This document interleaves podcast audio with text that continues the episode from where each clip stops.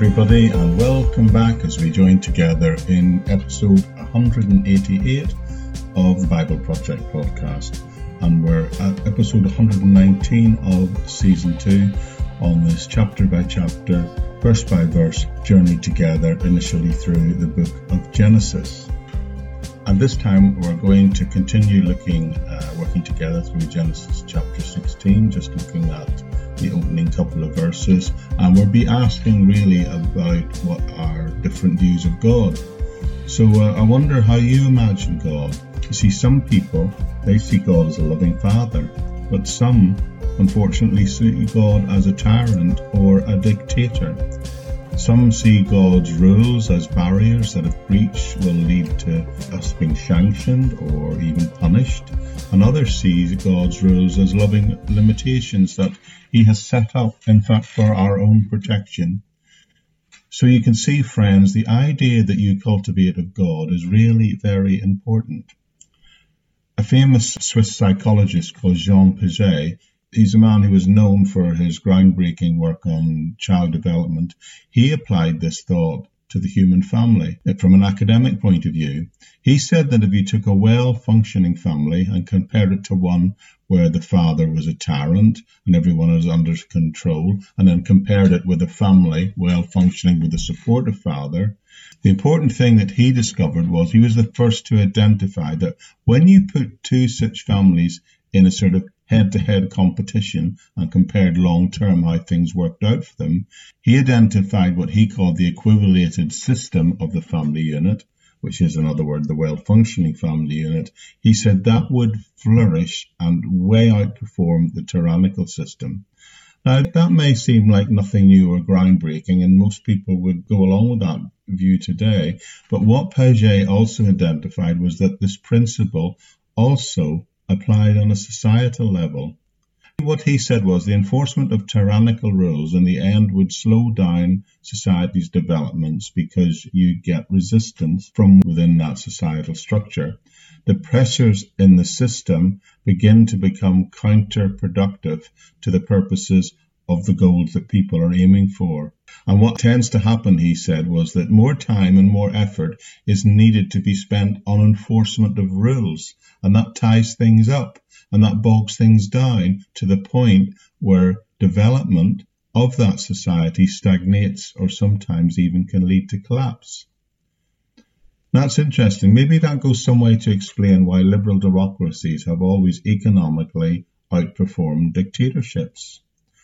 I find this really interesting and exciting to discover that there's impartial evidence that explains why there is a measurable difference between the systems of, say, the Maoists or the Stalinists in Russia or the Nazis in World War II, or even those modern Islamic caliphates, that there's a huge difference in how those societies develop and the well-being of the people when placed alongside well-balanced, moderated Western democracies.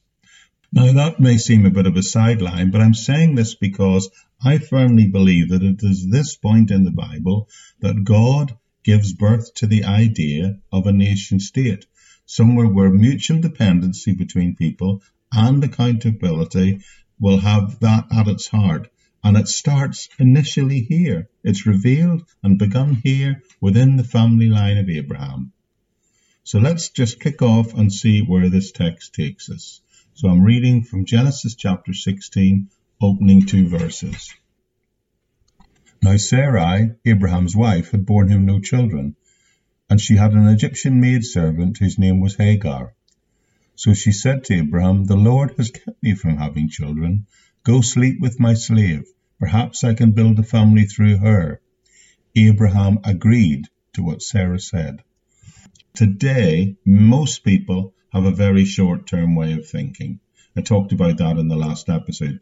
Today, few people can have a concept beyond thinking about their own lifetime. The fact is, we do need to take a longer view of the world, and Abraham here in this story and his meetings with God was clearly concerned about these things. And it also seems that God was concerned about them because he wants to make a covenant with Abraham the most important thing will come out of it will not come to him, but will be to his descendants and their descendants in the greater, longer term. So many Bible experts talk about how this passage flags up for the first time the need for personal moral integrity and the need to integrate it into your everyday life. You see, these Old Testament stories are the beginning of humankind understanding that the stability of the family and thereby the wider society is dependent on the integrity of the individual and the moral code that people follow. The idea that is beginning here in these ancient texts revealed, first of all, in the Pentateuch, will become more and more fully realized as we progress through the Bible.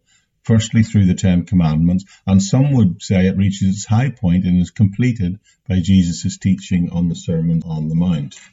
Today, many try and dilute this way of thinking, refusing to acknowledge the fact that integrity in your life, and particularly your spiritual life, should be dependent on following the moral law of God.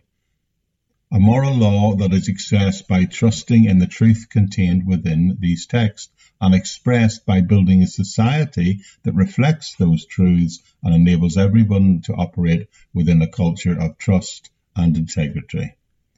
But we'll unpack more of this and how it works out next time. Bye for now. Okay, everyone, that's it for this time. Thank you for joining me. Now, the place to go to connect to this and any other ministries I'm involved in is the podcast notes section of the audio podcast on the Buzzsprout website, or by looking in the episode notes section on whatever app provider you use.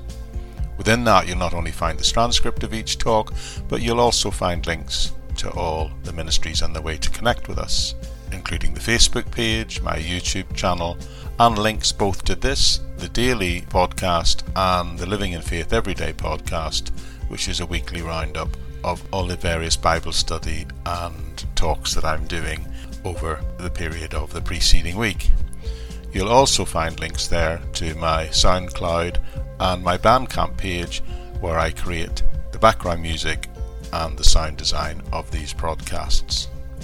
But with that, all I'd like to say is thank you for joining me, and I hope to join with you again very soon.